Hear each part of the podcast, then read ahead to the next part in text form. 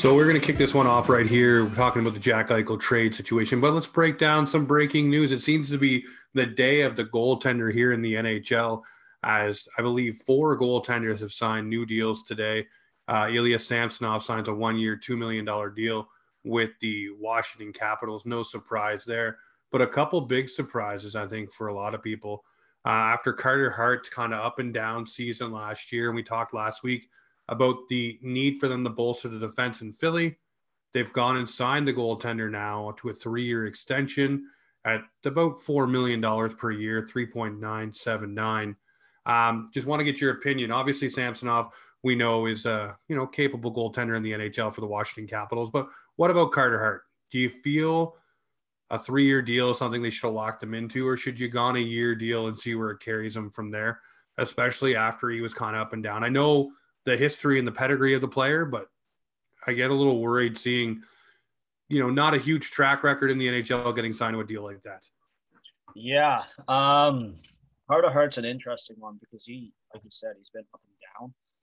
I don't know if a three-year deal was the right answer for Philadelphia. I mean, it's good for Carter Hart because I believe that walks him right to free agency, um, which is maybe that's something Philly wanted to do as well because if, you know it doesn't work out, he can just walk. I mean, you never want to let players go for no assets, but uh, there's a quick way to get rid of someone if you don't need them anymore. I mean, goal goaltending in Philadelphia is one of the most thankless jobs in the world that I can think of. They hate them. But um, I like I like the the price point. I hate this thing where players try to incorporate their junior number into their salary. Uh, you know, a couple players that have done that now. It's like, dude, just take the four million. You don't need to take the three point nine one three seven or whatever the hell it was.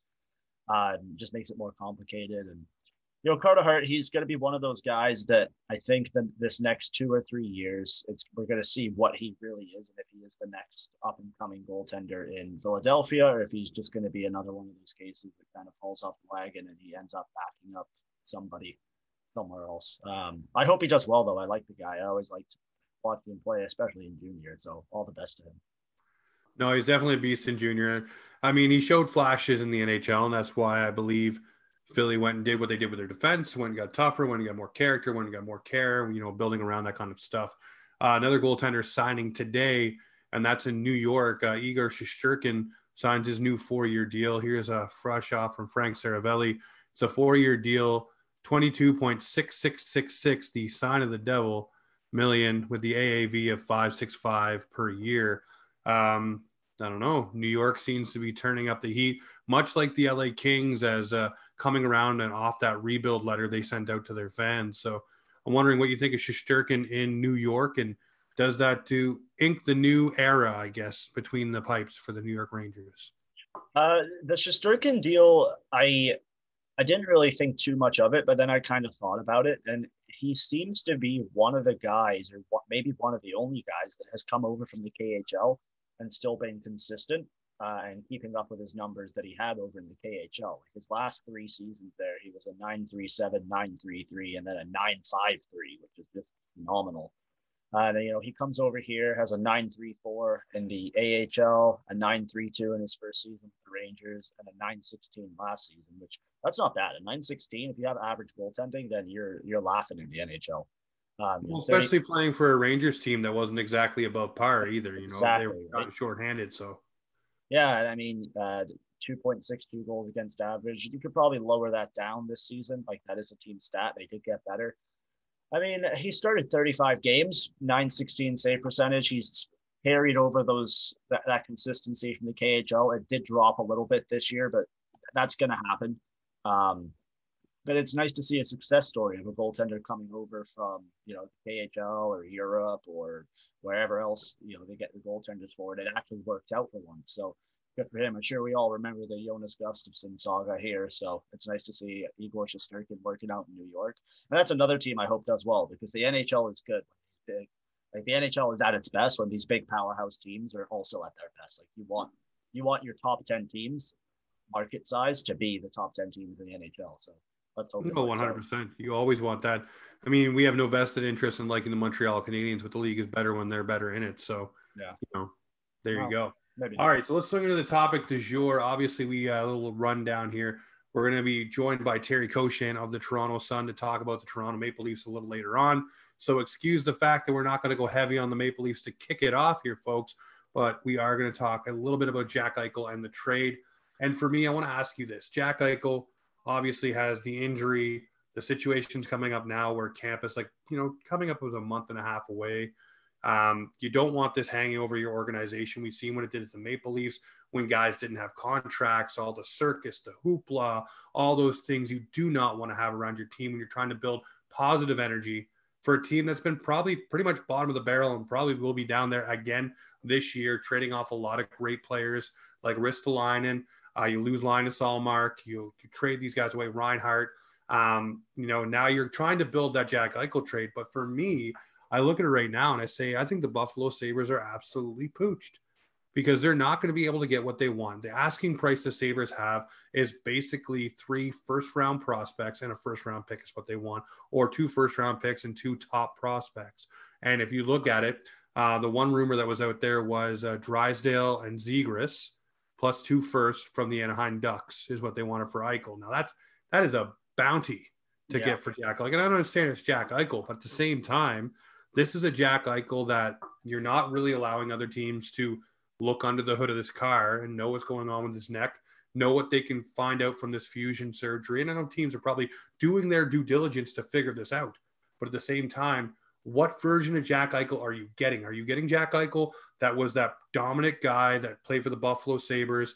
Or are you getting now a watered down version of Jack Eichel because that injury could hamper him for the rest of his career. Fusion surgery has stopped guys' careers in other industries like wrestling. You look at guys like Edge. You look at guys. Um, I'll use Edge as just an example. He went away for a while and came back. You know, but did he come back the same? I don't think so. You know, obviously, you still have to take something off of what you've done.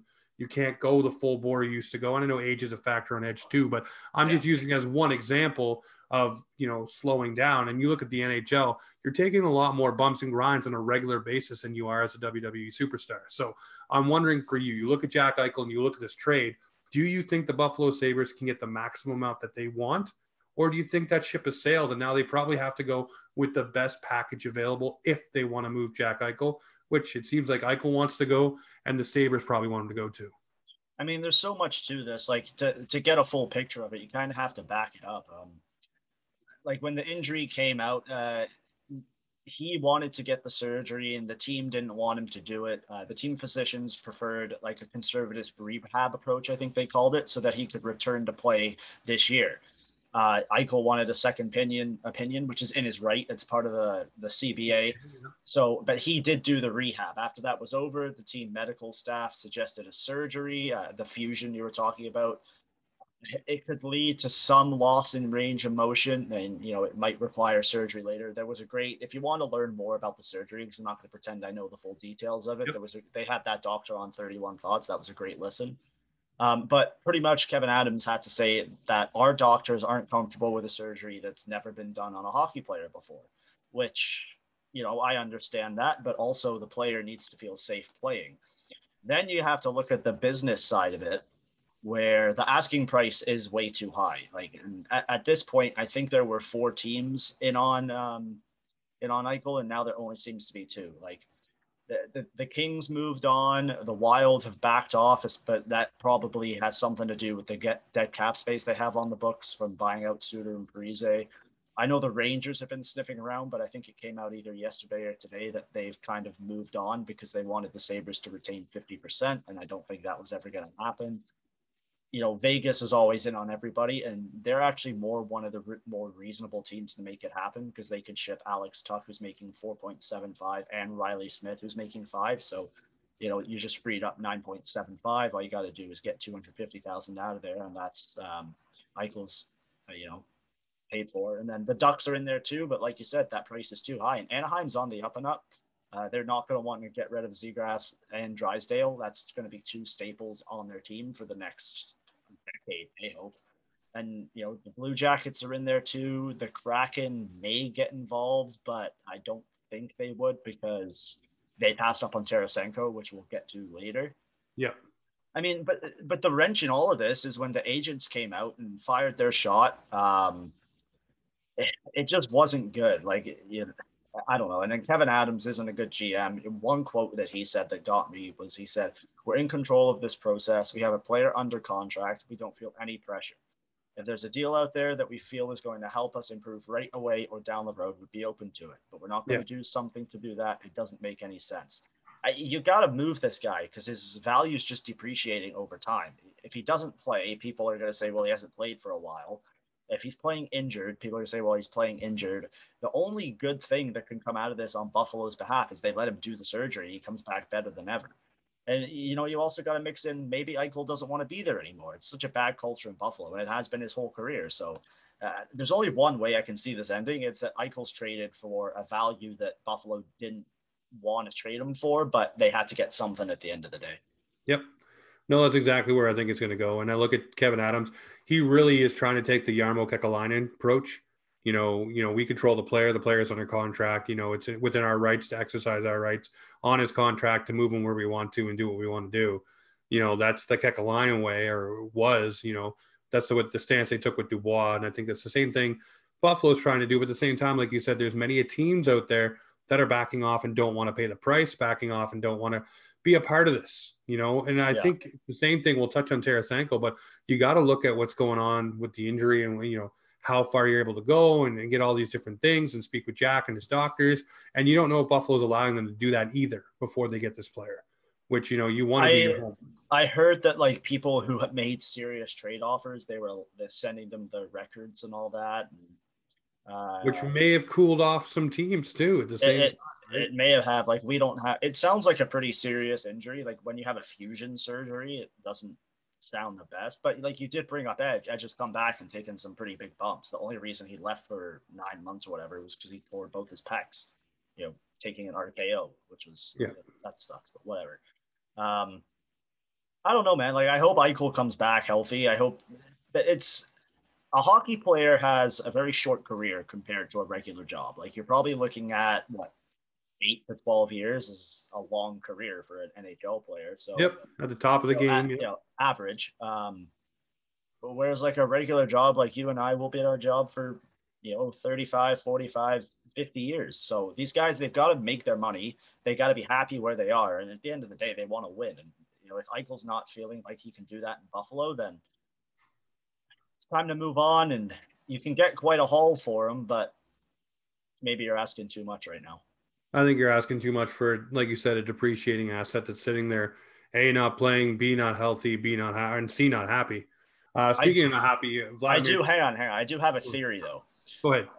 It, it, it's out there, but it's off-season hockey, so I'm gonna throw it out there. What if this is all a ruse, so they can put him on LTIR for whatever reason for the whole season, and then you come back next year, you got Owen Power playing, because he is probably going to go back to Michigan because he never got the full school experience. So you come back in 2022, 2023 with Owen Power, Shane Wright, and Jack Eichel rejoining the team. Buffalo's a hell of a lot better there.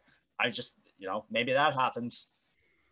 Listen, there's only one team that's gearing up for Shane Wright and probably Connor Bedard, and then they're going to make a big swing at a guy that plays for the Toronto Maple Leafs, and that's the Arizona Coyotes. So, you know, keep those players tucked away for the right team, buddy, because they're going to get – Mr. Matthews and everybody else to go down to Arizona. That's Arizona's, what's going to happen. Arizona's going to figure out a way to lose its first round draft pick again.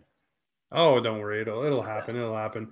Well, speaking of guys who are unhappy and teams that are unhappy with a player, you don't usually leave a superstar like player like Vladimir Tarasenko exposed on an expansion draft and have a team that has the ability to pick him up for nothing. Absolutely nothing. Pass him over. So I mean, obviously they got Vince Dunn, great young defenseman. Yep. We'll probably add them some quality minutes and do great things for that team. But a player like Vladimir Tarasenko, you have to wonder how bad the shoulder is. He's approaching 30. Um, you know, doesn't seem like there's a whole lot of interest around the league for this guy. I think if you, again, with the dark cloud thing, if you don't want that hanging around your organization, you're going to have to cut bait here and take a deal that you probably didn't think was going to be the best for your organization. But I look at it like this you were already prepared to lose this asset for nothing to Seattle, nothing but cap space. So the same thing could be applied here. nothing but cap space. We've seen the trades happen already. If you're that interested in getting rid of Vladimir Tarasenko off your books to do different things, maybe bring in a couple of guys that are still toiling in free agency, this is what you do. You cut bait and send them somewhere. I don't know. Arizona's buying everybody up like they're at a buffet. So maybe that's where you send them.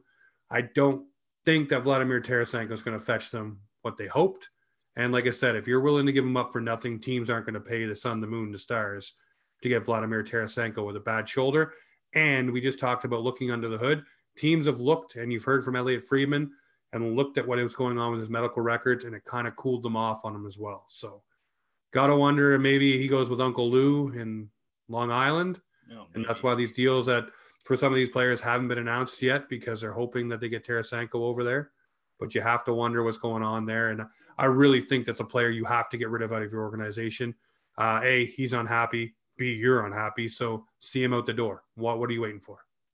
Well, over the last two seasons in 2019, 2020, he played 10 games. You know, he had 10 points, three goals, seven assists. And then the following season, the most recent one, you know, 24, 24 games played, four goals, 10 assists. I know it's a short sample size, but that shoulder doesn't seem to be holding up well because you base it off like if we look at a 64 game season, for example, you know, 21 goals, 22 assists, 43 points you know, about half of that, he only got 24. Like, is that a drop off? Is that enough to measure it? Um, it, this is such a tough situation. I mean, the whole Tarasenko thing with the injury and not quite knowing what it is, him being unhappy. I've heard that he should have been traded by now, and you know he's only diminishing his value if they're hanging on to him that long. The trajectory is not getting much better. Um, you know, Armstrong doesn't sound like he's it does sound like he's asking for too much for him. I think there was probably about what it was probably five five or six teams interested, probably only two now. Yep. Uh, New Jersey, I think, is an option. You know, they got Dougie Hamilton. They still have 22.1 million in cap space. He they want to add a top six forward but then they did go and add Brandon Sod. so we'll see what happens there. Carolina's another one, but they don't like to pay their players, so no. And no. they and I believe they still need to sign Andrei Svechnikov. I don't know if they've done that yet. No, they have not. So they still need to re-sign him. So that's probably taking up between six to eight million. I'm not even gonna try and guess what they're gonna try and pay him.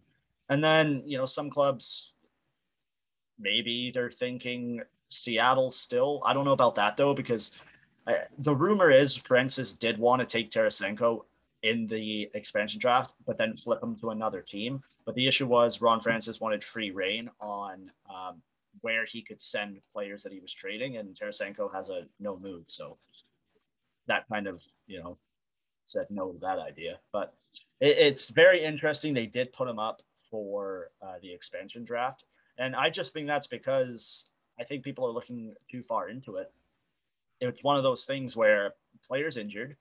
Um, you don't know what you're getting. Why would you waste a pick on a Tarasenko that might only play 20 games for you when you could get a Vince Dunn who's going to be a phenomenal player for your franchise? It's one of those things. Seattle's going to want to make a bang as soon as they start. They're guaranteed to get games out of Vince Dunn. They might not have gotten any in their first season out of Tarasenko. So it makes no, sense to me. It, it, you know, I, I understand that move.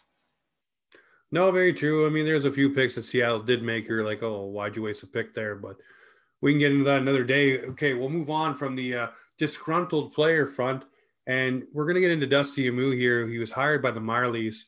Um, he's a Jack Campbell whisperer. Obviously, uh, brought Soupy along and re- reinvigorated his game, so to speak.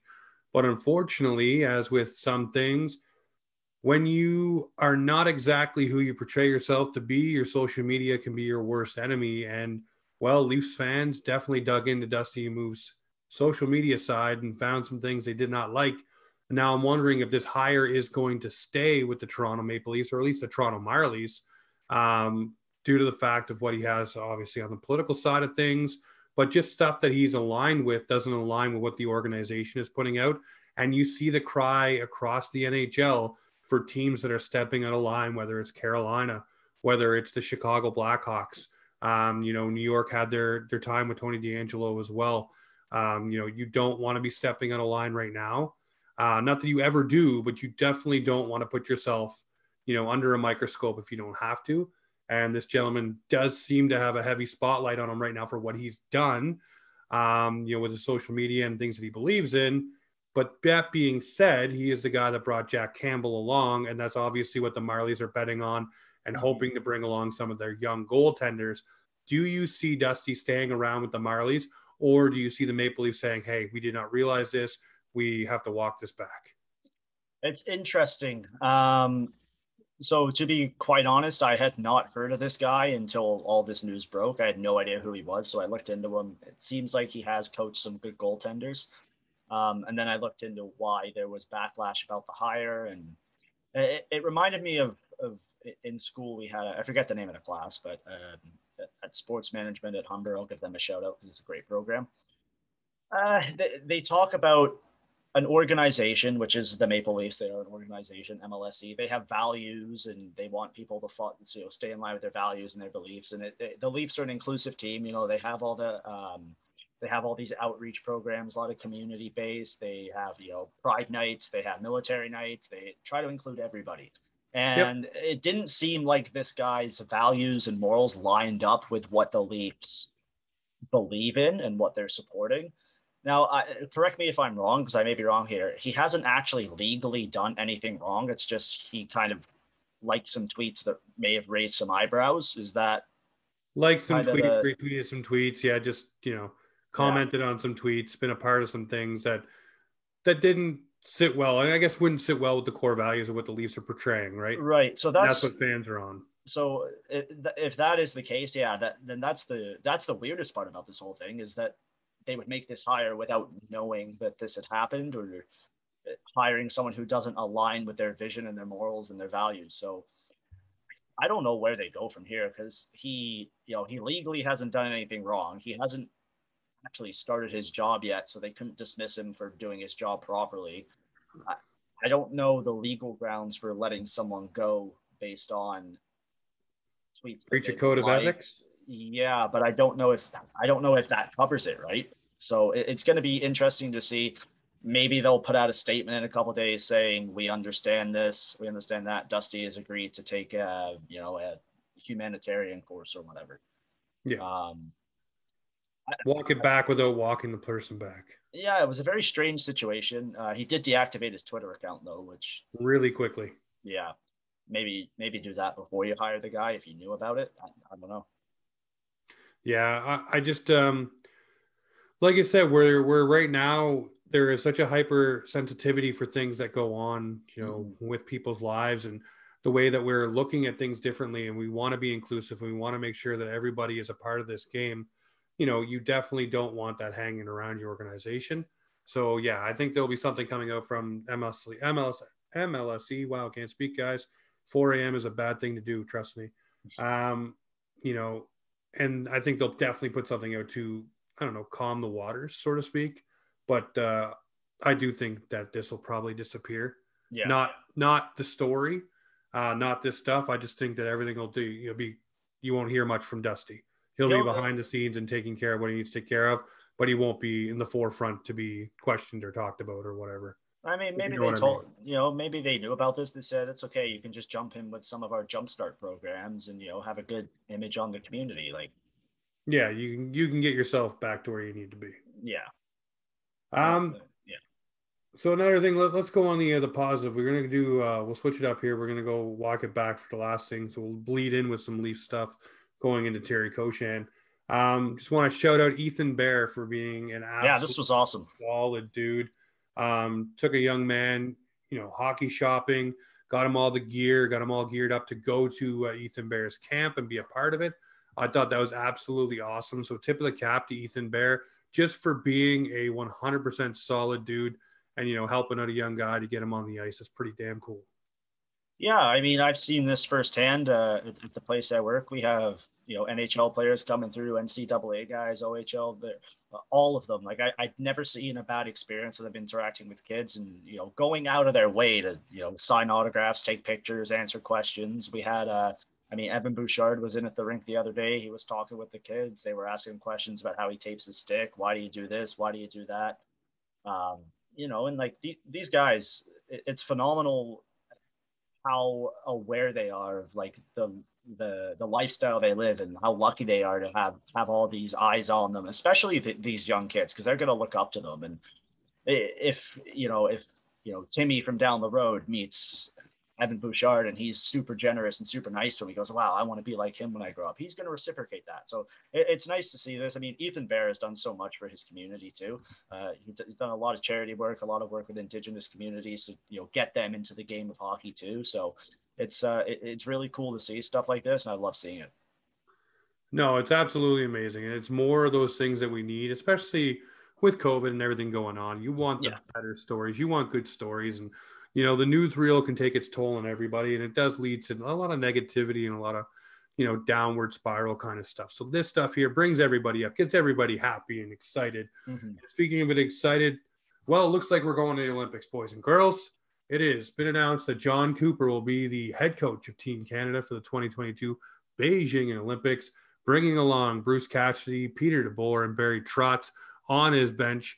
Josh, do you think the NHL is 100% committed to going to the Olympic Games? I ask this because they still intend on having an NHL All Star weekend as well. Yeah, see, I go back on for, back and forth on this because the schedule was released, and I think there was an Olympic break built into it. No, there is, but like I said, there's also that break built in for the good old Olympic break. So, or not the Olympic break, the the All Star uh, break. break. Yeah. So, so I mean, you could technically do both.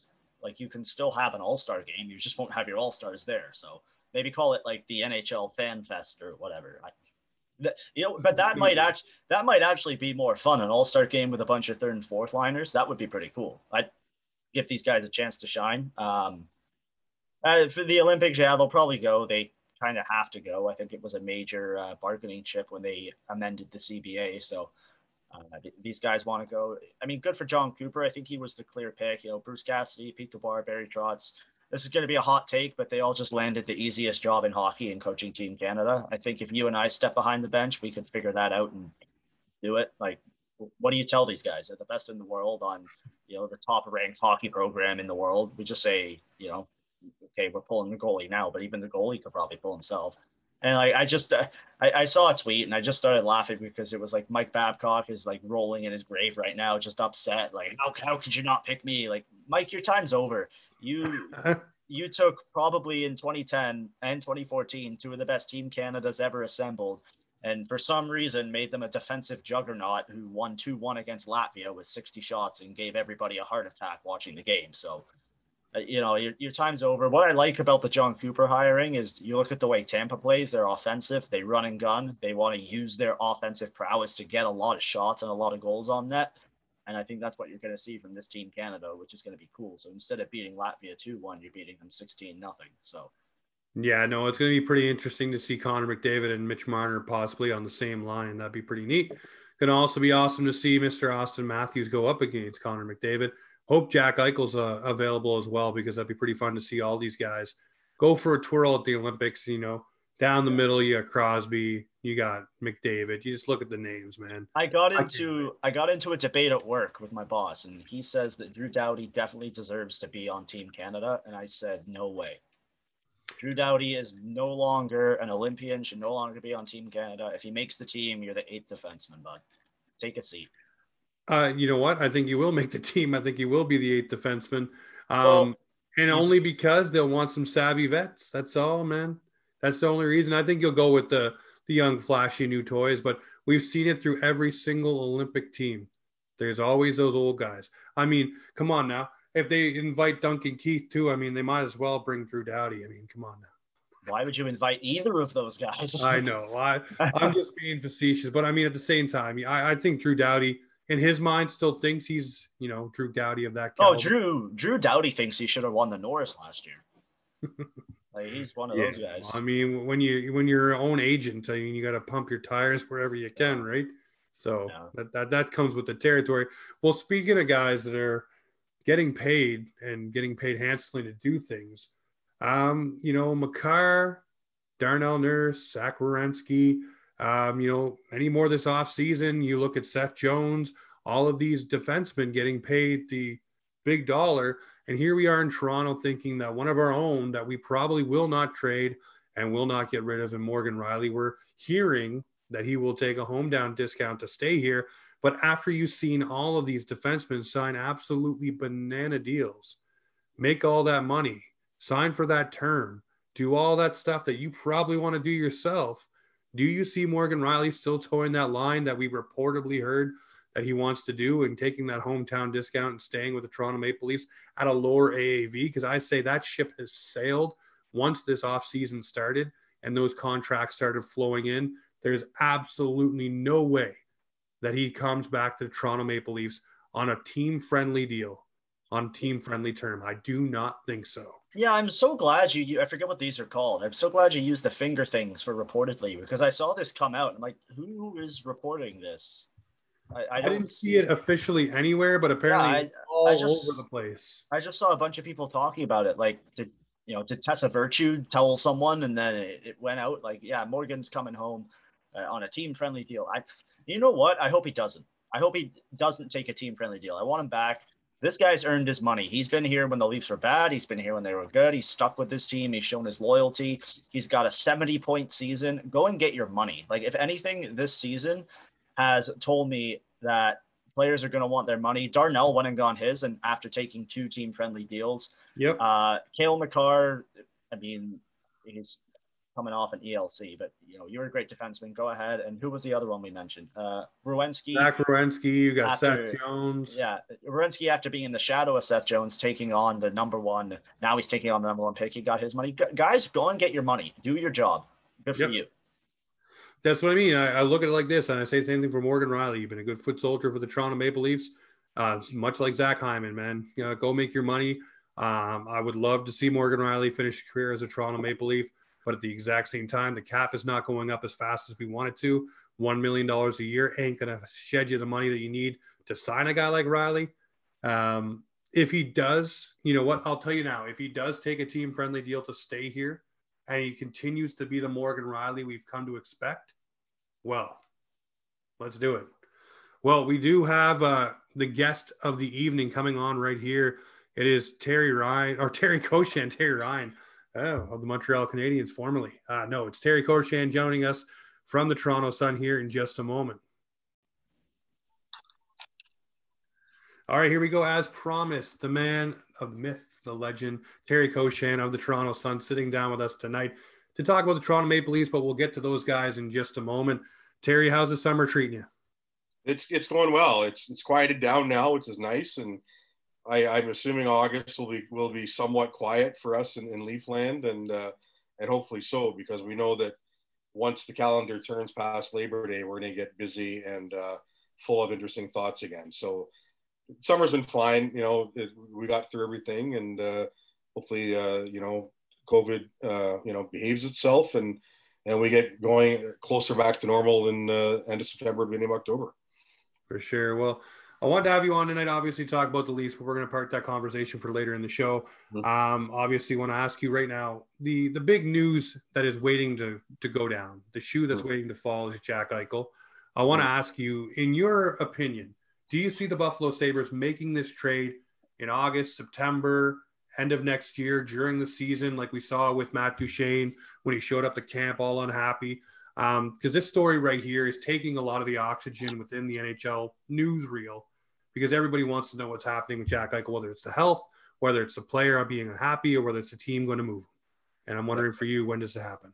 Well, it, it's about the, the last big story to fall now, right? More or less, the last big, the, really probably the biggest domino all summer that still hasn't fallen yet.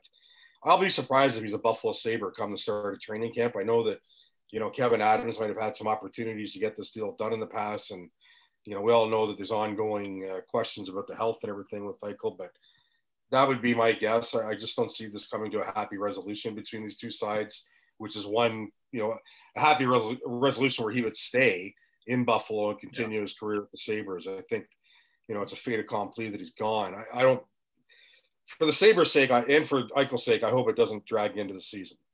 You want yeah. this done, and if you're Kevyn Adams, that's that's the that's got to be the end goal here. Is you know whatever date it is that training camp starts even when players start gathering back in Buffalo to the uh, informal things, try to get it done by then. You don't want this hanging over you at all. You just don't. I mean, if you're Buffalo Sabres, you know what you can argue about the team and their their uh, their ability and their talents, and everything, and where you think they might finish this year.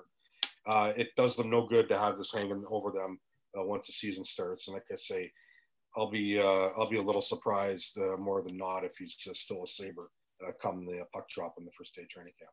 So Terry, let me ask you this: If obviously Jack Eichel, he's a fan favorite in Buffalo, and you know the they love him here. I like him here. I think he's a fantastic player. What would that do to the fan base if they were to trade him and not get back value that is fair? Because that's what that's the well, direction I can see this ending in. They're not going to get a fair trade value for him at this point. I have a lot of respect for the Sabres fan base. I've been going to games there for 20 plus years.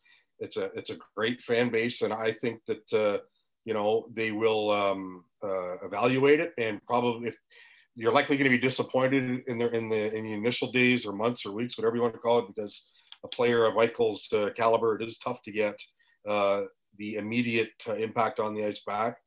But Buffalo Sabres fans have been through a lot, and I think they'll get past that as well.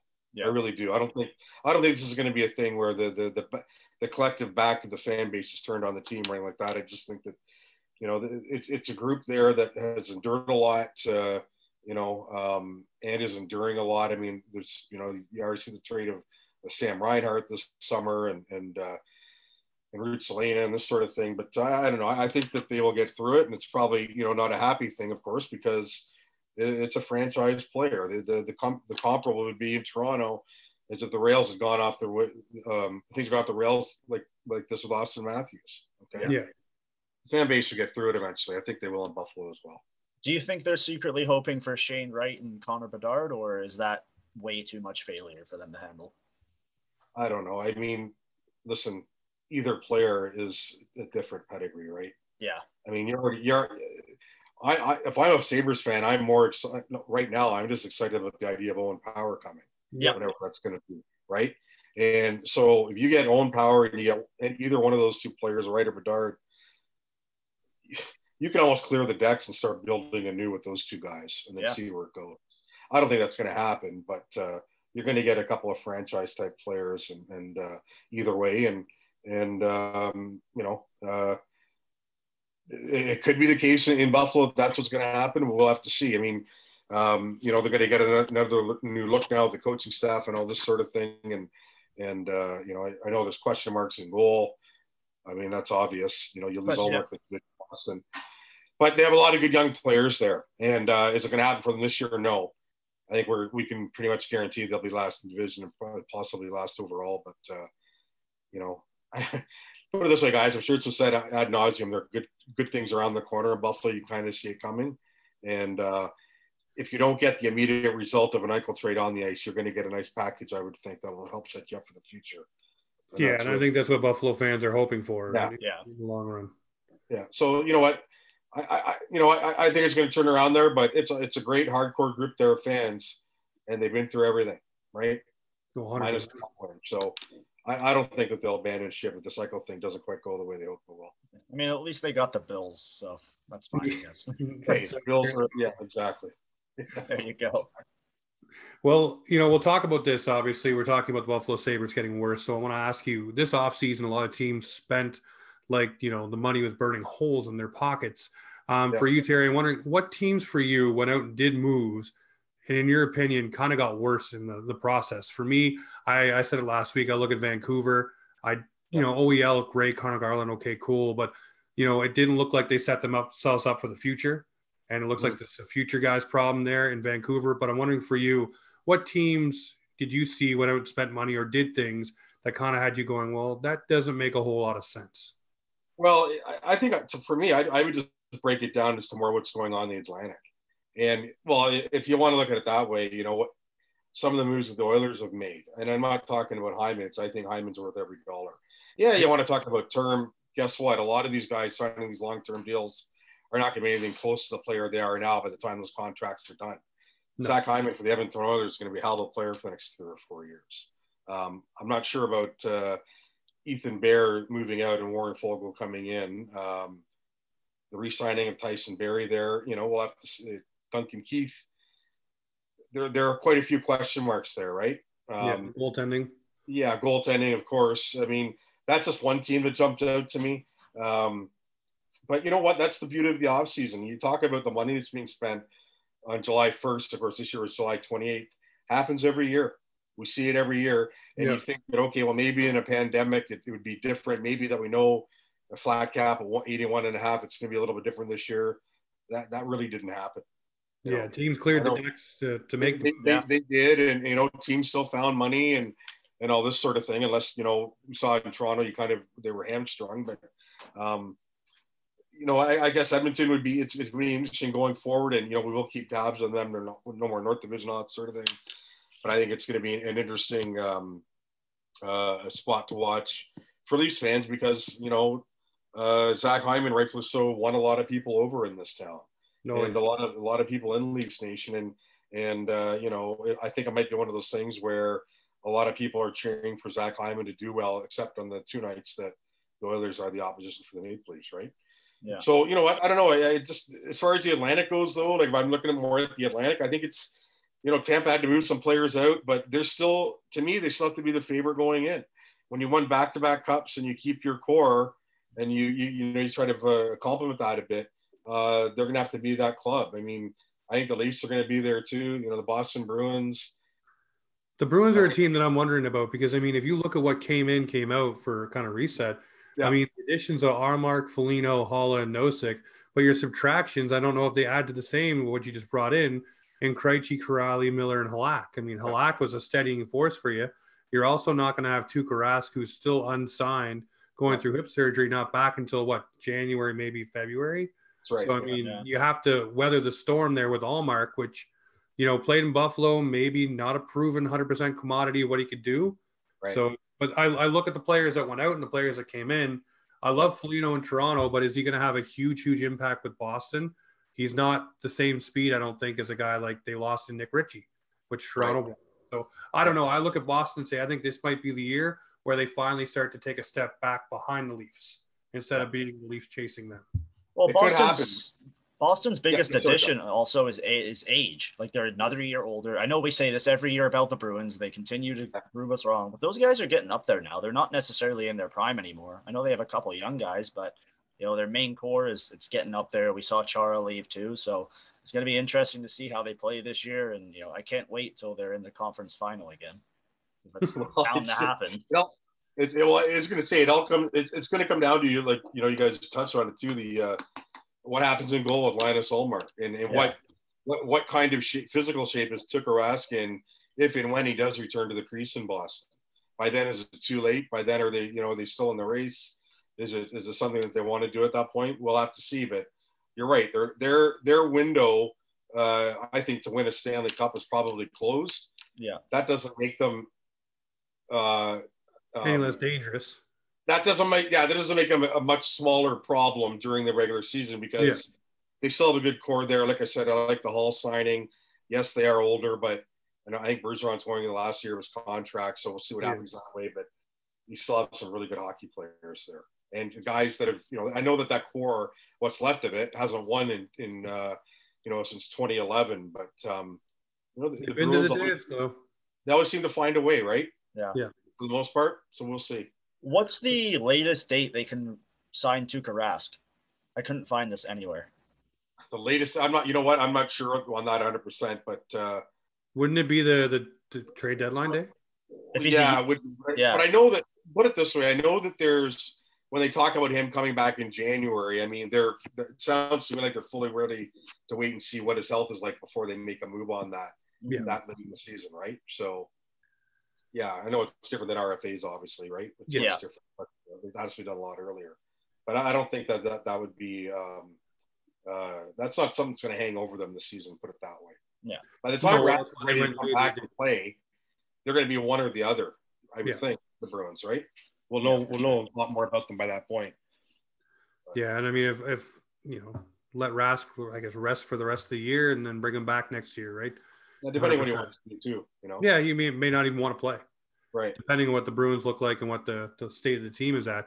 Um, for you, I want to know positively. We talked about a couple teams in the Atlantic. Obviously, for me, I look at teams that did good through free agency and obviously the uh, expansion draft and draft. A team for me that's turned it on and turned it the right way is the LA Kings. Um, I think they're a team that is on the up. Obviously, now you go down the center with Anze Kopitar and Phillip Danault, but you have a bunch of young players on that squad looking to come up. Then the Arvidsson deal. Um, you know, this team now, for me, I, I definitely think they're going to be a team that is uh, starting to step out of that rebuild status and come back into not contention, but qualifying for the playoffs. And same thing with the Rangers. But I'm wondering for you, what teams opened your eyes? Is it the Philly, Philadelphia Flyers? Who is it? Well, the, all those teams you mentioned all had to do something, right? Yeah. And starting with LA, I mean, you, you Phillip Danault, for for lack of a better way of putting it, had his coming out party through the playoffs. Mm-hmm. We saw it firsthand here in Toronto by the end yep. of May what happened, and then you know it kept going from there and just so responsible. You know what, guys? My my my opinion on him changed from the end of May until the end of the playoffs because there was still a bit of me that had a hard time believing when the Leafs lost. Okay, remind me again of, of who shut Auston Matthews down again. We yeah. weren't talking about a Bergeron. We weren't talking about a Kopitar. At that point, we weren't even talking about an Aleksander Barkov. No. But this guy really, I think, came into his own and really earned the contract that he got. And you talk about the one-two punch up the middle now, Kopitar and, and, and Phillip Danault. I mean, it's it's huge for the Kings to get to get a guy like Danault. I think it's a good contract. It's also a massive move in the Atlantic Division of subtraction, right, for everybody else, especially the Maple Leafs. Not going to deal with this guy. Um, I, I, like the Kings, so like some of those guys they have coming, like you say. Uh, you know, I think the Rangers are going to be interesting. Um, you know, they, they locked up Shesterkin. The they uh, they locked up Shesterkin. They the Barclay Good good Goodrow contract. You could you know question that if you want, um, but he gives them some uh, some meat uh, in that Ryan division. Reaves. Ryan Reaves. I mean, you know the the right the, the Capitals Rangers uh, rivalry just went up another walk another notch. Oh yeah. I mean Wilson Reaves especially right. I mean that's quite obvious, but uh, no, I, I, think those are two two teams that have done uh, interesting things. Um, you know, you mentioned the Flyers too. That that was a group that that had that had to kind of hit the reset button for for lack of a better way of putting it. Um, again, a pretty good deal with Carter Hart, the deal that he signed. Yep. You know, like you think there's going to be a rebound there, and his part still a young kid and all this sort of thing. And I think his best days in the NHL are ahead of him. Um, Ryan Ellis to me is is a good pickup. Cam Atkinson, yeah, you know, one character goes. Voracek, exactly. So you know what? It, it's uh, you know, we'll, we'll see how that that that that settles down in their division. But now you're also getting into the wild card talk on the East, right? And yeah. how some of these teams might have that impact. And and you guys, I don't need to remind you, but at one of his one of his Zoom calls with us, Kyle Dubas had said, I can't remember it was at the end of the season or in free agency, whenever it was, but he said, you know, the idea is to be a top three and not get into that wild card issue, right? Mm-hmm. Because that, that, that way you're leaving too much chance. So yeah, right. Do, do I think the Leafs will be a wild card team? No, I don't. I think they'll be in the top three in their division, but um, some other teams in that group in that grouping are going to be better than next year in the East, and uh, you know the ones that we've mentioned, Flyers and Rangers, are a couple. And uh, another one there is the Florida Panthers is another team that is definitely on the rise too, right? So, and uh, I wouldn't count out the pesky Sens. I know they may not qualify for a playoff spot, but they definitely are going to be a problem every time they play you. So um, they proved oh, it this listen, year. I, I, think the Leafs are what Leafs played them nine times last year. They won five of those games. I think seven of them were were um, decided by a goal, with a couple in overtime. So, you know what? The Ottawa Senators guys could win 15 games next year. They're not. They're going to win more than that. Yep. They could win 15, but you'd have one guarantee that every single night they play Toronto, they're going to give them trouble. Oh yeah just the way they play. And I don't know what it is there, but it, there's something about it, and uh, the Leafs recognize it. Perhaps this is the year that you know the Leafs just slough it off and say, okay, fine, we'll handle these guys. But you know they've, they've been a, a, an issue for the Leafs in the past, and and uh, you know you'd hate to see it get to a point where that has a bearing on the final standings. But like I said, the Leafs found a way last year with a lot of one goal wins against them, and I would suspect that uh, more will be the same in the coming season. Well, we're dropping the Leafs here a lot. So let's start the conversation here with the Toronto Maple Leafs. I want to ask you about free agency for the Toronto Maple Leafs and what they've brought in. Obviously, Petr Mrazek, you got Kampf, uh, Ritchie, Ondrej Kase. Uh, you bring in a lot of these guys, Curtis Gabriel as well, um, to fill in around your line of Michael Bunting. Um, for you, everybody's already anointing. And this is the the annoying thing, as we talked about before we got on tonight, about yeah. summer, you know, social media around your hockey team Everybody's yeah. saying that Nick Ritchie is now, you know, the new savior. And I remember this talk around a player named David Clarkson when we signed who, him. Sorry, who said yeah. that he's the savior? I haven't seen oh, that man. one. He's going to be, go look around. He's going to be on the top line. He's going to get 20 to 25 goals. And, you know, he's going to instantly fill in where Zach Hyman left off. And listen, he did have 15 goals last year, guys, with the Boston Bruins. Not a small task. But I mean, right. you are going to be playing probably with Auston Matthews and Mitch Marner, maybe. Maybe if you're not, you know, or even John Tavares and Willie Nylander, depending on where you're going to go. Um, he did get second power play minutes in Boston last year, so he probably get power play minutes here with Toronto, maybe a net front presence. But I'm wondering for you, you, you look at, we'll start with Ritchie here. What is the expectation for him to bring to the Toronto Maple Leafs? He's going to bring the grit. He can drop the gloves. He's got snarl to his game. Obviously, can score. Um, you know, is he going to be that top six guy that everybody's hoping he's going to be, or is he going to be more of a bottom six fill out for the Toronto Maple Leafs? Well, I would think he's going to get a really long, hard look in the top six. I don't think you can say he's replacing Nick Hyman, though, or sorry, Zach Hyman, because if that was the case, then Nick Ritchie would have been long gone by the Leafs. I know it was only three days later, or whatever it was, by the time they signed him. There would have been the same kind of interest in Nick Ritchie had there been in Zach Hyman and uh, that just didn't happen. Uh, didn't have the same kind of cachet in the open market. Uh, Ritchie's going to get every opportunity, I think. But I think, guys, too, you know, we th- that the left side and the top six we could talk for the rest of the week about because yep. we really we really don't know. Ritchie's going to get an opportunity um, of the new guys. Michael Bunting is getting an opportunity. Do I think Alex Kerfoot is going to be run through there? Yes. Is Ilya Mikheyev going to be run through there? Yes. Kase. Kase. So, so many moving parts. I guess. I guess the one, the one, one positive I would take it of all this is that, you know, I think you can argue for a lot of these people right now for and against, but the fact of the matter is they do have a lot of options. And going into it, it didn't appear that Kyle Dubas really had a lot of options, given the fact that he didn't have a ton of money to use, and he knew probably going into July 28th that the biggest contract he was going to sign a player to was going to be somebody in goal, and that's what happened. Mm-hmm. Knowing full well that he's got another guy in goal, and Jack Campbell, who's going to be commanding something pretty close to that next season, next season, next summer, I would think, if he has any type of year that he had this past year. But Ritchie, I, I like some of the things he brings. Uh, yeah, is he one of the is the difference in him and Hyman maybe that you have to light a fire under Ritchie every so often? I would say so. Uh, no one has ever had to do that for Zach Hyman and at any point in his Maple Leaf career. We know that. Yeah. Um, so listen, maybe it's unfair to, to, compare a Ritchie to a Hyman, but that's what's going to happen naturally if we're putting him into the spot, right? But again, he's not the only guy. You're not going to look at it on August 9th or 10th now and say, Nick Ritchie is your left wing guy in the top line with Matthews. There are no other options. That's where he's going to be uh, pass or fail. I, I think we look back to last year, guys, if I'm not mistaken, didn't Joe Thornton and Jimmy Vesey start in the top two lines to start the season? They did. that, yeah, that's so, 100% just it. And then you, but you look at. My point is, all I'm saying that is a lot can change. I'm not comparing. Oh, no, no. Oh, no, I, am just saying, I was going to say, you look at those two names you just mentioned, though, yeah. and the players that we brought in this offseason, I think would be better than those two players that played last Yeah. You know, I do Agreed. think it's a marked improvement. I, I, think it's an improvement. To me, though, if you're looking at the Maple Leafs off season, the best uh, non goalie involved in all this is Zach Hyman. And what happened? He left. You're bringing in the Leafs are bringing in. You don't want to say question marks, but guys who um, there's something to prove there. Bunting's Michael Bunting's played 26 games. You guys know this. I mean, yep. yes, did he have a great, a good season last year with 10 goals in 21 games? The Coyotes, great. Can he sustain that shooting percentage? Probably not. But is there going to be a better opportunity for him over an 82 game schedule? Yes, no. there is. I think. I mean, just just that opportunity to show himself, right? Yeah. yeah. Okay. Yeah, that's what I meant. Yeah, that's what I mean. So, you know, I, I think there's some some optimism there. A guy like Curtis Gabriel, you're looking at a bottom six. Um, you know, that's what we expect out of Curtis Gabriel, though. I mean, yeah, David too. I would imagine does he slide into that third line center spot now? We'll have to see. Maybe you know, if if not, then the fourth line center for sure. But uh, um, a lot of moving parts and guys too. I mean, the other thing we want to I should mention, I know we'll probably get to is, is people like Nick Robertson and Joey Anderson are looking at this going, hey, don't forget about us. Adam yeah. Brooks is still part of this picture as well, right?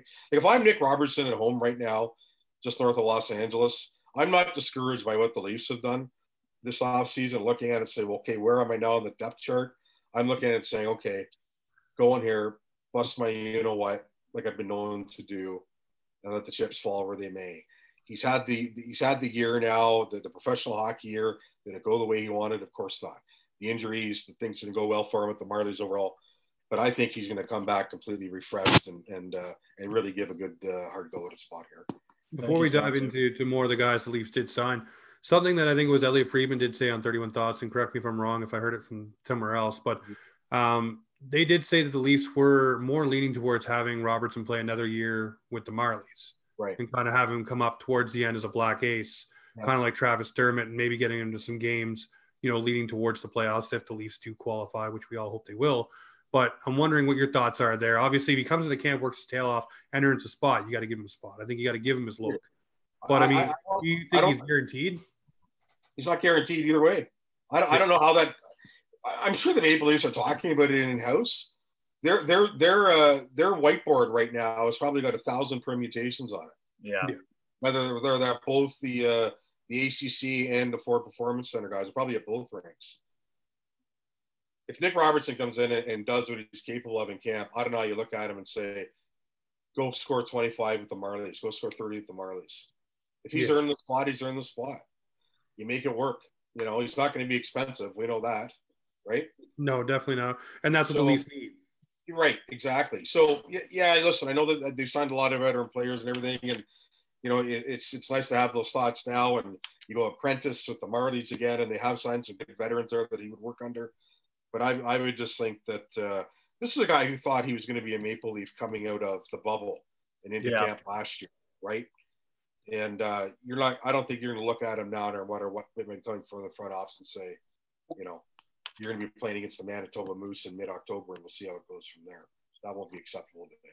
We're no. talking about all these new guys coming in and guys coming up, but there's there's a player I'm looking at who I think is going to have probably his best NHL season next year. Uh, he was amazing in the playoffs. He had a great regular season. That's William Nylander. How how much value does the organization see that he brings to this team, especially at that cap it, which people hated at first, but now you're looking at it now like, wow, this is a steal. Do you think he's going to take it up another level next year? Does he have it in him? Oh, I think so. Yeah, I think fully capable of it. Yeah, he does. I, I really do. I mean, this, you know, especially with the faith that the organization has shown in him. Yeah. Right. Mm-hmm. Like if he comes out in a few times now and said, "Well, when I signed, I was told I would not be traded." Okay, then uh, some part you're gonna look in the mirror and go, "Okay, well, if that is being told to me, and we all know promises can be broken, if you don't have that certain clause in your contract, well, then nothing is ironclad." But he would want to return that. And I think it's totally in him. I think, like you say, the Josh, the season that he had last year, and the way that he came to the fore in the playoffs when other people yeah. didn't, I don't see him coming off it. I really don't. I really like don't. You, you touched on his playoff performance. How much does the front office like? I wouldn't know. I'm not in the meetings. You might yeah. know a little more than me. How much does the front office take stock in that? Like they're looking at, let's say, Matthews and Marner, saying, okay, these guys didn't perform their best, but then they look at a guy like Nylander and say, wow, look what he did. You know, five goals, uh, three assists, or whatever it was. This guy can really bring it. And then you look at the regular season performances. You know, Marner had a fantastic season. Matthews had 43 goals. Are they going to kind of pump the brakes on regular season performance this year and be like, let's get to April 15th, whatever it is. And then I, I still start to see what we have. Well, yeah, I think that that will be what they're thinking, but I don't think there's going to be any pumping of the brakes uh, put forward to these guys and how they do in the regular season. And just a guy like Nylander, like you say, what's the thinking there? Well, I would imagine that at Willie's um, exit meeting with Sheldon Keefe and the coaching staff, it must have gone quite well. Yeah. In, in the early days of June, how could it not have? He did he did step to the fore when when Matthews and Marner didn't. He did it when his uh, regular center was not playing. Tavares was, of course, at home recovering from his injuries that he suffered in Game One, and he still went up there and made things happen. And you know, obviously, uh, you know that that that talking about the playoffs, that put a guy like Kerfoot further into those good books as well. He did some good things as well. That's so, as well. His versatility, right? So, you know what? Um, I, I think getting back to what you're talking about, though, Josh, this, you know, when you look at what happens in the regular season, I think we're all going to take it with a bit more of a grain of salt now once yeah. the playoffs start, right? Yeah. Because no nobody saw that coming. I mean, listen, after Game Four, against Montreal, we were writing, okay, well, this is this is a different Leaf team now. This is a different yeah. Leaf team than we've seen in the past. Oh, I, was, season, I was ready for conference finals, but yeah, nope. You know what? I, and, and uh, listen, we can all say what if and everything, but yep, I've I've said before. I think that they get past that first round, everything is off the shoulders. I think they walk through Winnipeg and they go on. Everything. Oh yeah, we'll never know, but that pressure comes right off. Maybe we'll see it next spring if the Leafs get through the first round finally with this group, and uh, that comes often. But I think once that happens, uh, there will be a club to be reckoned with for sure. Yeah. Well, I want to ask you. You know, obviously the league is a is a copycat league, and we watch what Phillip Danault. We just talked about him a few moments ago and what he did to the Leafs. A player like David Kampf comes into the Toronto Maple Leafs, obviously for his defensive astute right. on the penalty kill face-offs. Like, yeah. You know, I'm wondering if Kyle Dubas saw what Phillip Danault did, and not not that this player is going to be Phillip Danault or any of those ilk, but to a lesser degree, he can definitely win you face-offs, be on your PK, and go up against other teams' top forwards and ha- hopefully shut them down to a certain degree. Um. Was that Kyle Dubas's answer to Phillip Danault for the Leafs? Well, I don't know if if it was specifically the answer to Phillip Danault, but there had to have been some sort of thinking that way that you needed that type of player in that spot. Yeah. And this is as much as they, I think they like Alex Kerfoot's versatility. I don't know how much they like it at his contract number because it is a bit for him. Yeah. Um, but you know, and, and that's what the thinking too. There's some, there's some, might be still a school of thought that, that if the Leafs are going to get to a man, more manageable number and everything, is Kerfoot still the quote unquote guy that would go before camp or whatever it is to get them manageable. The other thing too is we've got to remember is you know Dubas said to us at one point he wants to have a bit of space through the regular season. He doesn't want to be bumped up at you know 81.499. He wants to have some space there under the cap. So yeah. how do you do that, right? Um, but uh, I got it, David Kampf. Yeah, I, I, just you know if he can bring any sort of those uh, those qualities, and you know I'm, you're right. We're not comparing him to Phillip Danault. I mean that would be foolish, of course. Yep. Uh, but uh, some of those types of qualities, the smarts without the puck, the face-off work, PK if he can do it. He's not going to score for you. We know that. Yeah. Right. We can accept that. Uh, but if you do some of those other things without it, then yeah, that'll be that'll be I think a good signing for them, and that's what they're counting on. No, definitely. Well, the other guy um, we haven't touched on yet is obviously Petr Mrazek, right. um, coming into tandem with uh, Jack Campbell, a goaltender that knows how to tandem. Uh, we saw, you know, when a goalie knows his role, it goes a lot smoother. Like when we had Curtis McElhinney, he understood yep. that he was the backup to Freddie Andersen. Things ran smoothly. Um, I'm wondering for you, you look at this tandem here. Obviously, every goalie wants to have the longer leash and be in the crease. Um, but it's Jack Campbell's crease overall, I think, to start out. Is that yep. fair to say? Obviously, it'll be tandem, sure. a little bit more spread out, but I definitely think Jack Campbell will get the longer leash. Well, if you if, if the season ends and and Campbell, you know, at 50 starts and Mrazek at 32, say, yep. give or take. I that's that would that would is about what I would expect going in, as long as you know injuries don't play a part and all this sort of thing. Yeah. Jack Campbell plays anywhere close to what he did last year, whether it was on the run or not. I know he, he came came off it a bit after that 11 game start. It's his crease to lose. I, well, it's going to be his crease to lose going in anyway. Yeah. Um, you know, Mrazek coming in, we're talking about Mrazek as a tandem. If you had the full confidence in him coming in and and taking over as the number one, well, I think he would have done that to a greater degree earlier in his career and not be a tandem type goalie at 29 or whatever he is. But that's what he is. So I, am with you. I, I, it's I think it's Jack's net to lose. I don't think there's. Um, uh, they, they, love the guy. Uh, the confidence in him is is big. I know that you, we kind of at our side we look at it go, you know, Gamble. There are nights where he probably be a little, a lot less hard on himself after losses, and yep. and not the rubbing on his shoulders and all this sort of thing. And and uh, you know maybe he gets better in handling those situations during the, the summer. But um, you know, one A and one B maybe, but Campbell's got it, that, that, guy going into it for me. And you know, I, I just don't see that him losing that spot through training camp. I really don't. Are you comfortable? You know, obviously we see a lot of tandems through the NHL. These two goaltenders, obviously, what Campbell was able to do last year, what Mrazek has been able to do in Carolina and before in Detroit. Do you see this tandem? Are you comfortable with it? um, with what they're trying to go for here? Well, I think so. I, mean, I guess the bigger question would be what does happen when the playoffs start, and if you if you think that you can play for two months every other night, do you have two people that are capable of, of handling that and you know in all likelihood one spelling off the other at some point? That's where the biggest question will come. I think through the regular season i don't have an issue with it. But yes. you know again you're talking about a couple of guys who you know will still need to prove themselves in the, once the postseason starts.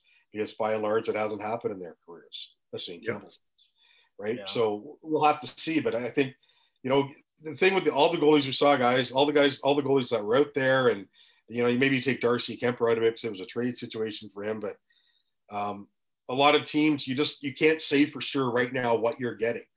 The 10 or 12 goalies out there could come in and say, bang, I'm going to give you this. Um, by the end of the season, you could say, okay, well, we expected that, but you really can't. You, you just don't know at this point. There's a lot of goalies in that same class who have changed teams. I'm curious to see how it all works out. I'm curious how Freddie Andersen does down in Carolina. Sure. I was one of these people who, you know, as much as Andersen was good for the Leafs regular season wise, it was time to cut that cord. Um, I don't think there, you know, obviously the money he got in Carolina was more than what Mrazek got here, so there was a difference there. But I just think it was time for the Leafs to, to, to cut that cord with him. He had five years opportunities to get it done in the playoffs. It didn't happen, but uh, yeah. Right now, in the middle of August, I think the tandem's fine. I think it's going to be fine. But again, we will really know once mid-April starts, and we can't know until then. Right? No, definitely. Well, one big question, obviously, surrounding the Toronto Maple Leafs now, and yeah. me and Josh touched on this a little bit earlier, just before you jumped on, is Morgan Rielly. Uh, right. He's in his last year of his deal. We watched all of these young defensemen and defensemen well into their careers get paid this offseason handsomely. Yeah um, it was yeah. floated around by, you know, I don't know who. I just kept seeing it everywhere. Josh did as well. Yeah, that Morgan great. Rielly is willing to take a hometown discount to stay with the Toronto Maple Leafs. Um, I'm wondering now that you've seen, you know, this offseason, everybody gets paid, everybody's getting their money, big contracts, big term. Does that still hold and hold water for Morgan Rielly? I don't think it does. I think Morgan well, Rielly's going to want to go get paid. Did, did, didn't the hometown discount rumors start before all these contracts were signed? That's it. Yep. So, so it's a hometown discount now, not five million, but seven million. I don't know. You know what I mean? Has it yeah. has that has that has that goalpost moved now in the last couple of weeks? Which it very well might very well might have. Um, but I'm with you. Uh, when you have one opportunity to get this done in your career on the open market and get that contract, yep. We just saw Zach do it. Go to Edmonton. Players yep. do it all the time. They'll come out and say, "This is my one chance." We'll have to see. It's, it's, it's a tough one because, you know, the longest current serving Leaf, right? Um, yeah. Drafted no nine years ago now, which is so hard to believe. It's been nine years. Mm-hmm. Morgan Rielly draft 2012 in Pittsburgh. Um, so he's a guy that's grown with the organization, uh, has been through it all.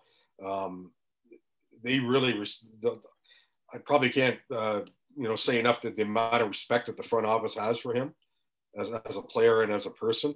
I think he's kind of the model guy that, that Kyle Dubas likes in a player and as a person for the Toronto Maple Leafs. Whether that's enough to keep him in a Leafs uniform, it's tough to say. And again, you know, if, if there is an idea of a hometown discount, I heard the same sorts of things. It's one of those things that's difficult to kind of get confirmed a year out. But uh, does does that hometown discount change now when we've seen some of these other contracts being signed and what the nurses of the world are getting and other people and uh, yeah. uh, does that change for Morgan Rielly? So it, it's going to be it's going to be interesting. Another factor in that is what kind of season does Rasmus Sandin have? What what if yep. Sandin comes and blows the doors off that we're not anticipating and says okay well there's your heir apparent if you will in that role. We have all these already, guys yeah. right? We have Brodie we have Muzzin um, who's the third I'm forgetting. Holl Dermott. Oh, another good contract, two million dollars next year. you have you have guys who are, are, are, good contracts, and you know if Sandy Sandin can step into that role now and say, "Look what I'm capable of," do you expect it? Not really, because he's still a young guy. But will he get to that point at some point in his career? I think so. Um, but yeah, you, you, just hope that it, it, does the same sort of thing. If you're you know in Leaf Nation doesn't happen with Rielly that it did with Hyman that essentially goes for nothing. And I know that, you know, uh, Kyle Dubas and Ken Holland tried to get something done compensation wise. It just never really got off the ground. But uh, my guess would be that they, they, they try all they can to keep him in, as a Maple Leaf Morgan Rielly. I So- see I see absolutely no value in trading Morgan Rielly midseason this year. If this is your essentially what we've heard from the press conferences and kind of the vibe around the team, this is kind of their there's, do, there's, it's yeah, their do I or I die year. yeah, and, and I've also. Oh, do you trade him before camp? No. No, oh god, no. Like, wh- who are you? What trade are you making that makes the team better by giving away Morgan Rielly? You're not. Who's You're giving not. up another top four defense, top two defenseman? Nobody is. You're not. You're not. You're doesn't Well, I've said to you many times, Terry, when you make a trade, you know, and you take a player off your roster, who are you adding to your roster that's going to add you that value back? Right. Nine times out of 10, you're not getting that value back. Right. Mhm. And you wouldn't in this case. No. I just. Now, if the Leafs were in a position where they're rebuilding or they were thinking about blowing it up or something, that's when you go and get some assets back for Morgan Rielly. But I don't think they are at that point. But I do think if we have this conversation again next offseason where they're out in the first round, I, I think we're already talking about things that have already happened. Well, if, Oh, yeah. if we're talking about if they're out in the first round next year, we're talking about other things than Morgan Rielly. Yeah. that's for sure. Who's the next GM? Possibly who's the next president? We're looking at you, Kyle. Yeah, there you go. So you know what? I, I just yeah, no, I'm, I'm with you guys. Start the season with Morgan. It's the same thing with Zach Hyman. Could anyone at any at any point during the season last year, could you have ever seen any scenario where like, okay, the Leafs have to trade Zach by the deadline and get something for him? No, no. I, I No, who who are you replacing him with? You, you're just not. right. You, you ride with them till the end, and that's what they're going to do here. This this season, like Josh just said, for the Maple Leafs is pretty much as make a break as you get it. Yeah. You know, It's right up there. It is. It really is. and it's it's I- I- crazy to say that about this young core, but that's what it is. Well, you know what? It's it's yeah. I mean, it, there's you know you can only hear so much about the first round losses and the pain and how you grow from pain and what doesn't kill you makes you stronger. I mean, we'll see if that plays true, but you can't tell me that in places like Vegas and Colorado the pain hasn't been worse in the past few years. No, no, it, they've gone out. has been They're it's been bad. finals, You know, I I have to say this, you know, and I wonder if you guys agree with me. If we didn't make the playoffs that first year with Auston Matthews against Washington, when we didn't make that magical run to get in, do you think the expectations at this point would be different? Because you wouldn't have probably gone out and gotten Marleau. I think the expectations would be lower, to be honest with you. Well, I don't think you'd be talking about five years of failure or ineptitude. I, I think you'd be saying, hey, listen, you know, they almost got in the playoffs the one year and then they took the steps to keep going. You know, and I think you know what? it'd be acceptable a bit more. I, I know I'm, I'm part of this because we all are in the media, but lumping in that Washington loss and the string of failures is wrong. Oh, I Wow. agree with that. Yeah. because it's not it it, it, it was it was it was a more or less a a, uh, a, a huge uh, accomplishment for the Leafs to make the playoffs that year and then to give Washington a scare Yep. right I mean a couple of those overtime goal games go another way what did what did five five of those six games go to OT Yep. Yep. isn't it Yeah, I think it was. and they three, were, four. were like you know so then they surpassing more expectations to win so they win that series but yeah I, I just think that yeah you know we all get into the whole caught up in the first round losses and that and you know it really is tough to include that loss to washington because um that's really a part of your growth that's that's part of your growth at that Yeah, well, that's what you're supposed to do. But I, I'm just saying, for for me, it just so many people say, well, because you know they, they faced Washington, they gave them a scare. They should have Yeah. took that next step already. They should have took that next step Right. already. And I think that just got people's expectations up too fast, too quick. And then signing Marleau that offseason just ramped it up even more. Okay, Sure. now we're bringing in those good veterans. Now we're going to start taking those big steps, and we didn't do it. And I, I don't know. I, I just Well, look at certain young teams, and they didn't do those things until they started getting a little bit further along. Right. Well, the, the two great examples are always Yzerman, and- just individually, Yzerman and Ovechkin, right? Yep. How long did it take them to win? But at the same time, we're all looking at this going, okay, well, you know, each of them were, were lifers in those organizations. You're looking at, we're looking two, three down the years down the road now and say, okay, well, um, Marner's going to be up. They're all going to be up. Yeah. right, At some point here. Do you, do you re-sign them all and, and, and, and go that way? Probably not, but, uh, That's gonna be fun. I, I, I, I just think they should have taken that next step. You're right, from where they are, um, where they were after that Washington series to now. Yeah. This first round stuff is is is old now, and it shouldn't have, it shouldn't be like this anymore. Well, I'm just hoping the next step does come. And I mean, we look at all the additions and everything, and we talked about this last offseason. You don't know who fits in where until it's done. And you also don't know who else they might be able to sneak in. And Right. bring in like Josh Ho-Sang is another guy who's coming on a PTO who I think will play with the Toronto Marlies and bring his game along, and they'll evaluate him like they did Alex Galchenyuk and see where he fits in. But I do think he has a good chance for a redemption story. The Leafs know how to do this thing and rebuild guys, and that goes all the way back to Paul Ranger when he came back. Yep. You know, Well, it's, even, even in this regime, you have to have confidence in the fact that nobody was willing to give Alex Galchenyuk a sniff last year. Yep. At least Yeah. turned him into a hockey player. And I, I thought, like everyone else, I thought it was as close to a slam dunk as possible. He was coming back because he loved everything about it, from what I was led to believe. You know, I mean, I bet you he's kicking himself right the second that he didn't sign a deal. I mean, not to say that I know what's going on in his head or what's going on for offers or anything like that, but you look at it and it doesn't seem like anything's percolating right now. I mean, there's rumblings about the Right. Montreal Canadiens, but we all know how that marriage went the first time. yeah. And and you know what? The Leafs just don't have any money to sign him now. No. So there's not there's nothing there's nothing left. I mean, even you know, even if you know he was willing to say to the Leafs, okay, I'll take whatever your offer was the last time we talked. The Leafs probably don't have that money anymore anyway now, and it is too bad because you know where there's some things about his game you could look at and say, well, this could be better. Well, of course there were. It was with every player, but I gained a lot of respect for Galchenyuk coming in here and doing what he did and putting his nose to the grindstone of the Marlies and coming up and, and, and playing admirably for the Leafs. And it is unfortunate it didn't work out here in Toronto. One, one last player I want to ask about, and Josh, you can fire off after this, um, is Timothy Liljegren. This year, for for the team, obviously, to make or break. I think this year for Timmy Liljegren, this is his make or break year with the Leafs. I don't think if he gets into this lineup, if he doesn't, I, I either think he asks for a trade or he's not going to be with this organization. Um, I think he needs to take those next steps. And I'm wondering for you, you've probably watched him and, and know his game and things like that. Is this a make or break year for Liljegren, or are the Leafs just going to keep prodding this guy along as they go? Well, it's awfully close to it, and I, I don't ima- imagine that. Well, he I think he has kind of voiced his bit of his frustration in the past already, right? But Yeah. you look at the top six right now and say, where does he fit in here? Yeah. Right? You know, Don't you know top if he- four. I don't know if he does.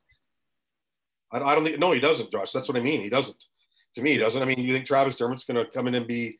I, I don't think Dermott's a seventh defenseman. I think he's better than that. I think it's a good thing that he did not get lost to Seattle in the uh, in the expansion draft. I think his best days in the NHL are ahead of him. He's only going to be 25, I think, in December. He's still got a lot of good days ahead of him, I think. And Liljegren, it's a tough spot because you you could argue to him that yes, you could still learn and and come in and be our seventh guy and maybe get in every so often, but I'm willing to bet that Timothy Liljegren would say to you that he's more than that at this point in his career. I just don't know how that opportunity plays out with the Maple Leafs if that top six plate stays healthy. Again, someone might blow out a knee in training camp or break an ankle. We don't know. Pull Yeah. it groin. But if that if that group comes out healthy for October seventh or eighth, whenever that first game is, I don't think he's in the lineup. I don't see how it happens. I remember a young Swedish defenseman named Anton Stralman who the Maple Leafs had, and uh, it just didn't seem to be working for him either. Really did turn out other places though, didn't it? Well, this is, but this, you know what? You hit the nail on the head. This is always the, the problem, especially the defenseman that you have. yeah. They, for the most part, they're not all uh, Quinn Hughes. They take, you know, they're not all Adam Foxes. They take a long, a little bit more to come along. Yeah. You don't see their best games yet. Justin Holl. Justin Holl, you'd hate to see Timothy Liljegren go somewhere else and do that, but perhaps that's what happens. Yeah, well, I mean, hopefully the Leafs can recoup some sort of asset for him, some sort of prospect or something, if that's the way it goes. But obviously, uh, Yeah, like I yeah, said, he's not, he's not stepping in. What's that? I don't think he's stepping into this top six by any stretch of the means. I mean, Sandin Dermott, Paul Muzzin, Rielly Brodie, and that's No. it. I just don't see it. I just don't see it. I just, uh, and again, is he satisfied being, well, then what are the options for him? Being a seventh guy who skates, you know, practice with the team, doesn't play, or going and playing another, you know, 25 minutes with the Marlies. Do you want to do that again? What does Yeah. that do for his development at this point? You know, not only is it a make or break for Liljegren, if you will, but is it a make or break for the Leafs in the sense of his development and where it's at, right? And that may come to a head in camp. They may be able to move into a team that needs a defenseman. Yeah, it very well might. I mean, they signed a couple of veterans, Biega and Dahlstrom, those two-way deals and and that sort of thing. And you know, I think that there's going to be. I think what they've done is they've restocked their depth now in the organization, defense-wise, with Yep. the Marlies. Uh, they've done it nicely, um, but Liljegren will not want to sit here and argue that he's a depth guy in the organization. No, I don't think so. Well, you know, this is the fun thing about August, like we talked about. You know, obviously we're just kicking tires and trying to figure things out ourselves, and just you know spitballing about who's coming in and who can make an impact. And we haven't even we didn't even talk about Ondrej Kase and his concussion history and will he get into this lineup and will he play? But Josh, I'm wondering for you, anything else on your brain that you want to ask Terry here? Yeah, you mentioned August hockey news, and there's a phenomenon I'm seeing on Twitter right now, and it's kind of weird. I, I I see an Instagram photo posted, but I don't know who posted it. It, it was a photo at a golf course. It's Dion Phaneuf, Jake Muzzin, Morgan Rielly, and um, uh, who was it? I think it was Drew Doughty. They're all golfing. I look at the comments. Oh, have fun, guys! You're great, amazing, love it, phenomenal. Yeah. You know, two Leafs players, one former Leafs player, and then Canadian defenseman playing for the LA Kings. Yeah. You know, and then I see Marner post a photo golfing with I think he was with Travis Dermott or Justin Holl. I look at the mm-hmm. comments. Go train, you bum. Go do this. Go do that. Why are you celebrating? Am I crazy for thinking people should just leave these guys alone and let them enjoy the off season? And also, does the front office does it kind of bug them when players post stuff like that, or am I just overthinking this? Well, to your first part of it, uh, I, I don't know. They are all working out. They yeah. all are now. They're all. I'd imagine most of them are back on the ice. Guess yep. what? Oh yeah, not, I, I know they are. I'm not talking. I'm talking. I'm, I'm talking what you're getting at though. They're not going to be doing it 24 seven. No human being or hockey player does. So if they're going to be on the golf course, fine. Could they maybe some of these guys who are getting the flack for it read the tea leaves a little better and say, okay, well, I know that you know this can be seen as, as something else here, and maybe I don't post some of this stuff or or someone else doesn't perhaps, but uh, they are allowed to lead their lives. I mean, there's no doubt about that, and it, it's a, it's a tough thing, um, you know. And for a guy like Mitch Marner, I mean, it's it's there is obviously frustration in, in, in Leaf Nation as there should be that he just hasn't been that player for them in the playoffs, hasn't earned that contract in the playoffs. Yeah. And it is it is a little more befuddling when you do see the things that he's done in the regular season. He's going to be a hundred point guy. Yeah. Stays for two games. I don't think 100 points would be out of the question or or a huge question for him. I mean, the guy, what 94, 95 in that range the last few seasons anyway, right? Prorated yeah. over 82. So I, I, understand the frustration there, but uh, you know, um, I suppose that all of that, what you're getting at, Josh, is all part of the life of public athlete too, and you you, you take each day as it comes that, that way. But yeah. uh, is it, does it make it okay? Not necessarily. No, I just think people need to be happier and realize like these guys, it's their off season. They're allowed to go for a round of golf or whatever. Like, who, sure. at the end of the day, let them enjoy their lives, right? So, oh, this is just it, and, and you know, also to get outside. It's August. Yeah. Enjoy the weather. like we already thought, there's gonna be enough to talk about post Labor Day. Yeah, they're be able to get to all these things. None of this, none of that stuff matters right now. They're all working out. They're all getting back in shape. Nobody is slacking off. Um, one thing I can, I do know for a fact is that this group that lost May 31st uh, took it harder than any group that has taken it in, in, in, in any of those losses we've talked about against the Bruins or whatever. There is just something different about the way that this team reacted after they lost initially. And uh, I know that that opened eyes in the front office. You talk about what the front office wants to see and what they don't want to see. That was something new to them, the way that these guys responded after the loss in the immediate aftermath. I'm hoping we'll see some of it once the uh, the the uh, behind the scenes show starts toward the end of the September. But uh, that's what I'm led to believe, and and we'll see if that carries over at all. But um, you know, it's uh, for a lot of the put it this way for a lot of the hockey players that that choose not to uh, live their lives on social media. Um, you know, I don't think Sidney Crosby has an, has an Instagram or Twitter. Uh, he comes to mind immediately. Um, you know, a lot of these guys aren't overly active. That's probably not a bad way to go either. Yeah, I don't know. And one final question, and then I, I think we're we're wrapping up. Do you think the Jays will make the wild card spot? Yeah, I do. I do too. Yeah. I love it. I love I love uh, August into September baseball. I think it's gonna be a blast. It's gonna be a lot of fun. Look, look what is happening against the Red Sox, right? Oh, it's phenomenal. Yeah. This team is just it's reminding me of reminding me of 15 and 16 again. Oh, yeah. Um, everything you were getting, right? You know, it's that sort of thing again. But and the thing with this group too is it, this isn't a one and done. If they don't do it this year, we know that. I mean, oh yeah, this this group's best years are next year, the year beyond, the year after. I mean, it's hard to believe that. It's kind of funny I mean when you look at the Bichettes of the world and and uh, you know Vladdy, of course, the ages they are. It's it's the same as the Leafs thing, right? Like they're all young, they haven't done it yet. You expect they're going to get there. Yeah. One of these teams probably will. I'd be curious to see which one does it 1st Mhm. But I'm I'm I'm a big Jays optimist right now. No, you can't be. Yeah, me too. Easiest schedule in baseball to finish the season, so the Yeah. optimism's high. Yeah. I'm, I'm wondering though. I want to ask you one question, Terry, about the energy in the city, and Josh, you can feed off this too. I haven't been in Toronto for since 2003, living there. So obviously, when the Toronto Raptors went on their run, the Toronto Blue Jays went on the run 15, 16. The energy around the city does that affect other sports teams, uh, even uh, Toronto FC? You know, going on their runs. Does do they all feed off that energy? Obviously, get pumped up because it's the city. All the fans get talking. Everybody gets into it, and it bleeds into everybody because everybody's a fan pretty much of everything almost. I'm wondering if that energy carries across. I know when the when the Raptors won and, and they had the parade and everything, all of the Maple Leafs took mental notes. All of them did. Yeah. They saw what it was like, you know. So that's two years ago. I, I know going. I know at camp when we were still around the players and stuff. Some of the off the cuff conversations you have. Some of the reaction was, "Could you imagine if we won?" How many people were at that Raptors Yeah. parade? Two million. Yeah, three three point three million, I think it was. Was that what it was? like It's crazy. Like, I, I- I think that if the Leafs won the Stanley Cup here, you just put the city on the off switch, and I don't know when it would go back on again because it would just, you know. But yeah, to get to your, I think I think they do totally they do, you know, for sure they do. And if, if the Maple Leafs or sorry, the Jays have a good run here in the fall when the Leafs just starting to come, come back get geared up, I think they can feed off it. Now with fans back in the building too, you know, we're not seeing not a lot right now at Rogers Center. You had fifteen thousand roughly, but we're seeing the difference that they make. If, Yeah. I'm, if I'm the Leafs right now, I'm sure some of them have been.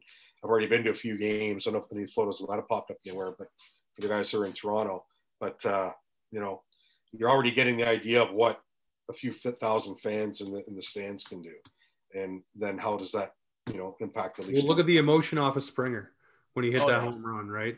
it, it was just it was just yeah it was like it was like a playoff moment Yeah. Fans, It was awesome. fans going crazy and the other things too is from the fans point of view we now know that when they are back at the ACC um, or sorry at Scotiabank Arena uh, that there will be pent up feelings to get out after not having seen it for a year plus Pandemonium. so I can't imagine what it's going to be like It's gonna know, be a it's gonna be phenomenal. I went to a uh, I went to a Hamilton Honey Badgers game, which is like CBL basketball. Not Yeah. really a, not really a basketball fan, but boy did I have fun. Yeah. It's phenomenal. Well, I, for sure. I, I was my next door neighbor. I was talking to him just today, and he he took his son to a. They were at Jays game a couple of weeks ago. Right, right, I guess right around the time the fans were let back in, maybe the second or third day, and that's what he said. He just couldn't believe it, Mhm. even though you kind of anticipate it and have an idea. I mean, you, we've all done it all our lives, sat in the stands for these things. You, you still forget if you haven't done it for quite a while. Yeah. And also, you have the like, you know, you might go a couple of years without going to a game in, in normal times, right? Yeah. Yeah. Any game it is, but that's different than this, where you know that no one's been there. You know how different it's Can't been for everybody. You go also couldn't then- do other things. Like I might not go to elite. Like I'm fortunate enough to be able to get tickets through my dad or through work or whatever. I know some people can't, but you can go and do other things. Like Jay's tickets, you know, if that stadium's full, you can get them for 10, 15 bucks some some games. Right. But, so you can do other things, but right now you've been able to do nothing. That's Right? right. Like you can podcast. That's yeah, it. exactly. Yeah, it's, it's uh, yeah. No, you're right. It's I, I- I think that'll that'll have uh, a nice impact on on what the Leafs are able to do. And and like I said off the top, I just hope that you know uh, we're able to, the COVID cooperates this time around, and Mhm. and how people are vaccinated and everything, and, and they can make that work. But I'm optimistic they'll be able to do it too. Well, we're going to look forward to getting the fans back in the building and getting back to talking about actual meat on the bone hockey. And hopefully, we get you back in after Labor Day when things are starting to percolate a little bit and we know a little bit more. But Terry, I want to say thank you as always. You're so gracious with your time. And I want you to enjoy the rest of your summer. We promise we won't creep into your DMs until then, after Labor Day, sir. That's fine, Jamie. No, no problem. I'll just ignore them anyway until after Labor. Day. How about that? Sounds good. Sounds good. I won't send any, I promise. Okay. Yeah, it was good to talk to you guys. Good to, ch- you know what? As much as we talk about the dog days of summer, and I, I love the passion and the fan base. I think it's great. I mean, you know, without all without all this passion, none of us have jobs and everything. So I think it's it's super. But I also think it's also good just to go away for a few weeks, turn it all off, and come back completely refreshed, right? So, hundred percent. Like I said, we look forward to getting you back on around. But guys, this has been Offside Hockey Talk, where hockey comes to talk.